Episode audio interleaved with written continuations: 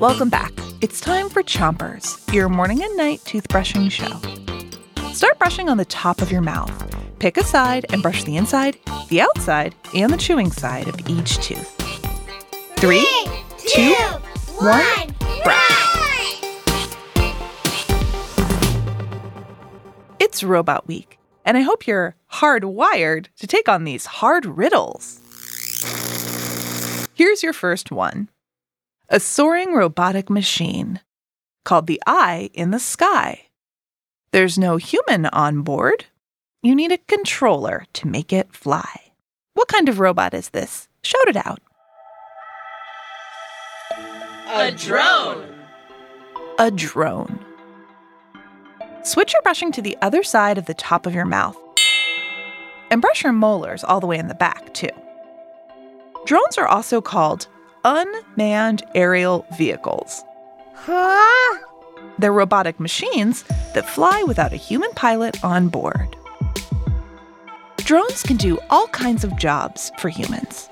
For example, drones can fly high up in the clouds to study the weather. And drones save farmers time by flying over large fields to help check on their crops and animals. Switch your brushing to the bottom of your mouth. Pick a side and keep on brushing. Here's your next riddle I'm a robot vehicle driving down the road. Without a human driver, I'm in self driving mode. What kind of robot is this? Shout it out. A self-driving car. A self driving car is a robotic car that can drive itself. It doesn't need a human behind the steering wheel. Switch your brushing to the other side of the bottom of your mouth, but keep making circles around each tooth with your brush. Self driving cars use a type of technology called artificial intelligence, or AI for short.